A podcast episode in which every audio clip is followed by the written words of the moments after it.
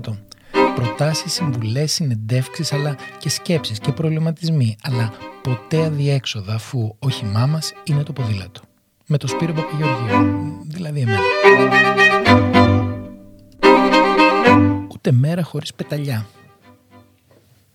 Βλέπω με χαρά πως τουλάχιστον στην Αθήνα η χρήση του ποδηλάτου παρά κάποιες αντίθετες απόψεις έχει αυξηθεί αρκετά. Ίσως όχι τόσο όσο θα δικαιολογούσαν οι πωλήσεις ποδηλάτων των δύο τελευταίων ετών, αλλά πάντως αρκετά. Αρκεί να ρίξει κάποιος μια ματιά γύρω του και θα διαπιστώσει πως είναι σημαντικά περισσότεροι εκείνοι που χρησιμοποιούν ποδήλατο και το πιο ενδιαφέρον το χρησιμοποιούν ως μέσο μετακίνησης. Με την επαγγελματική διαστροφή τώρα που με χαρακτηρίζει, το πρώτο πράγμα που προσέχω είναι τι φοράει ο χρήστης ποδηλάτου. Αν δηλαδή είναι εντυμένο σαν άνθρωπος με τα κανονικά του ρούχα, και έπειτα πόσο προσεγμένο και χρηστικό φαίνεται το ποδήλατό του. Ξεκινώντας από το δεύτερο, είναι βέβαιο πως τα ποδήλατα που είναι, ας το πούμε έτσι, ευγενικά ρημάδια, δεν έχουν μέλλον ως μέσο μετακίνησης. Με το χαρακτηρισμό ρημάδια δεν αναφέρομαι σε φτηνά ποδήλατα, αυτό δεν είναι το πρόβλημα. Αναφέρομαι σε ποδήλατα που δεν είναι φροντισμένα ή που τελικά είναι πλήρως ακατάλληλα για χρήση στην πόλη. Κλασικό παράδειγμα, ας πούμε, κάτι τύπου mountain bike της συμφοράς, συνήθως με διπλή ανάρτηση που κάνεις μια πεταλιά μπροστά και κάνουν αυτά δύο πεταλιές πίσω. Παρατηρώ λοιπόν πως τα περισσότερα ποδήλατα που βλέπω στο δρόμο πια, ανεξαρτήτως κατηγορίας η, η τιμής είναι προσεγμένα. Τα λάστιχά τους δεν είναι ξεφούσκωτα, είναι σχετικά καθαρά, οι αλυσίδες δεν είναι ξεραμένες και η θέση οδήγησης μοιάζει προσεγμένη. Αυτό σημαίνει πως οι χρήστες τους τα χρησιμοποιούν. Συνήθως, αν έχεις να κάνεις καιρό ποδήλατο, το ποδήλατό σου είναι προφανώς αφημένο. Αυτό σημαίνει πως δεν θυμάσαι πού ακριβώς έχει την τρόμπα, ότι μπορεί να έχουν λίγο κολλήσει οι βαλβίδες και να μην φουσκώνουν εύκολα τα λάστιχα. Μπορεί να έχεις στεγνώσει από το λάδι αλυσίδα, μπορεί να μην είναι ρυθμισμένες οι ταχύτητες ή τα φρένα και να το έχεις ξεχάσει τελείως. Και όλα αυτά που συμβαίνουν δηλαδή όταν αφήνεις κάτι. Το αφήνεις και σε αφήνει. Ένας λοιπόν από τους παράγοντες για τους οποίους δεν χρησιμοποιεί κάποιος ποδήλατο, προσέξτε τώρα πόσο έξυπνος είμαι, είναι επειδή δεν το χρησιμοποιεί. Προφανώς εννοώ τώρα πως αν δεν το έχεις στη ζωή σου, στην καθημερινότητά σου, μετά είναι πιο δύσκολο να το εντάξεις. Άρα η λύση είναι απλή. Ούτε μια μέρα χωρίς πεταλιά. Μπορείς να κάνεις μια βόλτα στη γειτονιά, στο κοντινό πάρκο, να μετακινηθείς στο σούπερ μάρκετ. Ήδη τα My Market τοποθετούν θέσεις στάθμευσης ποδηλάτου για τους πελάτες τους.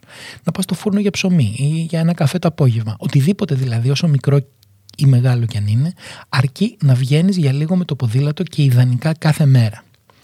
Και έστω ρε παιδί μου ότι κάπου ξεχάστηκες και το παράτησες για λίγο καιρό. Τώρα τι κάνεις για να ξεκινήσεις ξανά; Το ιδανικό είναι να ξεκινήσεις με ένα καλό πλήσιμο. Ένα πλήσιμο που θα το κάνεις μόνος σου, με τον πιο απλό ε, τρόπο που είναι με σαπούνι και νερό. Και αυτό για να έρθεις έτσι σε επαφή με το ποδήλατό σου, να το γνωρίσεις και να το κατανοήσεις λίγο καλύτερα. Αν τώρα αυτό σου φαίνεται για κάποιο λόγο υπερπαραγωγή, πήγαινε κατευθείαν σε ένα αξιόπιστο ποδηλατάδικο και ζήτα να στο καθαρίσουν, να στο λιπάνουν και να το τσεκάρουν για πιθανές ρυθμίσεις. Μπορεί να θέλει ας πούμε τακάκια στα φρένα, μπορεί να θέλει ελαστικά γιατί τα έχεις 4 χρόνια, μπορεί ε, να θέλει άλλαγμα η αλυσίδα. Σε κάθε περίπτωση, ό,τι και αν κάνεις, το κόστος θα είναι το πολύ 50 ευρώ, δηλαδή η βενζίνη μια εβδομάδας. Μόνο που για το ποδήλατο, με το κόστος αυτό, θα μπορούσε να το χρησιμοποιήσεις για τουλάχιστον ένα χρόνο και με μεγάλη αξιοπιστία. Επόμενο πρόβλημα που καλέσει αναλύσεις είναι το πώς να ανεβοκατεβάζεις το ποδήλατο από το διαμέρισμα, αν δηλαδή μένεις σε διαμέρισμα. Αν τώρα είσαι μέχρι το δεύτερο όροφο, οι σκάλες είναι η πιο απλή λύση. Με δεδομένο βέβαια ότι το ποδήλατό σου δεν είναι 30 κιλά. Αν μένει πιο ψηλά, η λύση είναι το σανσέρ. Αν χωράει στο σανσέρ, ε, θα χωράει όρθιο. Και εδώ η λύση είναι να το σηκώσεις όρθιο, έτσι σαν να κάνεις σούζα, αλλά φυσικά είσαι κάτω από το ποδήλατο. Και να δεις αν χωράει στο σανσέρ. Ή στα περισσότερα σανσέρ χωράει. Τέλος, το θέμα της στάθμευσης. Προσωπικά ακολουθώ δύο τρόπους. Πρώτον, δεν πηγαίνω κάπου όπου δεν μπορώ να παρκάρω το ποδήλατό μου με ασφάλεια. Δηλαδή, αν δεν μπορώ να το βλέπω, τουλάχιστον αν πρόκειται για κανονικό ποδήλατο. Γι' αυτό καταλήγω στη δεύτερη λύση, που είναι να χρησιμοποιώ ένα διπλωτό Brompton, το οποίο είναι με διαφορά το πιο βολικό διπλωτό που μπορεί να χρησιμοποιήσει κάποιος.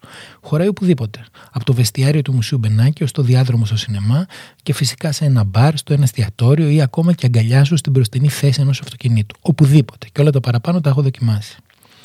Μια άλλη απλή λύση για τη στάθμευση είναι τα πάρκινγκ των αυτοκινήτων. Οι σταθμοί της Citizen, ας πούμε, προσφέρουν την επιλογή της στάθμευσης του ποδηλάτου έναντι μιας θα έλεγα συμβολικής χρέωσης. Στα υπαίθρια πάρκινγκ επίσης μπορείς απλά να ρωτήσεις. Ε, εγώ πάντα ρωτάω αν μου χρειάζεται και συνήθως μου απαντούν θετικά, χαμογελώντας με συμπάθεια. Αλλού σου ζητούν να πληρώσεις, αλλού όχι. Καλύτερα πάντως να πληρώνεις. Ανακεφαλαιώνοντας, έχοντας ένα ποδήλατο ετοιμοπόλεμο και φροντισμένο. Έχοντας σκεφτεί εκ των προτέρων πώς θα το κατεβάσεις στο δρόμο και πού θα το αφήσεις στον προορισμό σου, δεν έχει κανένα μα κανένα λόγο να μην το χρησιμοποιείς τακτικά. Και τότε θα κάνεις ήπια και ευχάριστη άσκηση, θα γλιτώσεις χρήματα από τις μετακινήσεις και η πόλη, το περιβάλλον και όλοι εμείς θα σε ευγνωμονούμε. Αλλά κυρίως α μην κοροϊδευόμαστε, επειδή σε ενδιαφέρει ο εαυτός σου, θα ευγνωμονείς εσύ τον εαυτό σου για την απόφασή σου αυτή. Επειδή έχει τρομερή πλάκα να κάνεις ποδήλατο και είναι και γρήγορο και είναι και ασφαλές. Προφανώ τώρα το ασφαλές έχει να κάνει και με την επιλογή της διαδρομής αλλά αυτό το έχουμε ήδη καλύψει σε προηγούμενο επεισόδιο. Τέλος, τα ρούχα. Παιδιά, για να κάνουμε ποδήλατο στην πόλη δεν χρειαζόμαστε δική καρταρόμπα. Προφανώς δεν θέλουμε κολάν, δεν θέλουμε ειδικό εξοπλισμό, ούτε ποδηλατικά παπούτσια. Αυτά είναι για προπόνηση, για αναψυχή και άσκηση ή για όσους τα έχουν λίγο μπερδεμένα στο μυαλό τους. Αλλά γι' αυτό κάνουμε και αυτά τα επεισόδια για να τα ξεμπερδέψουμε.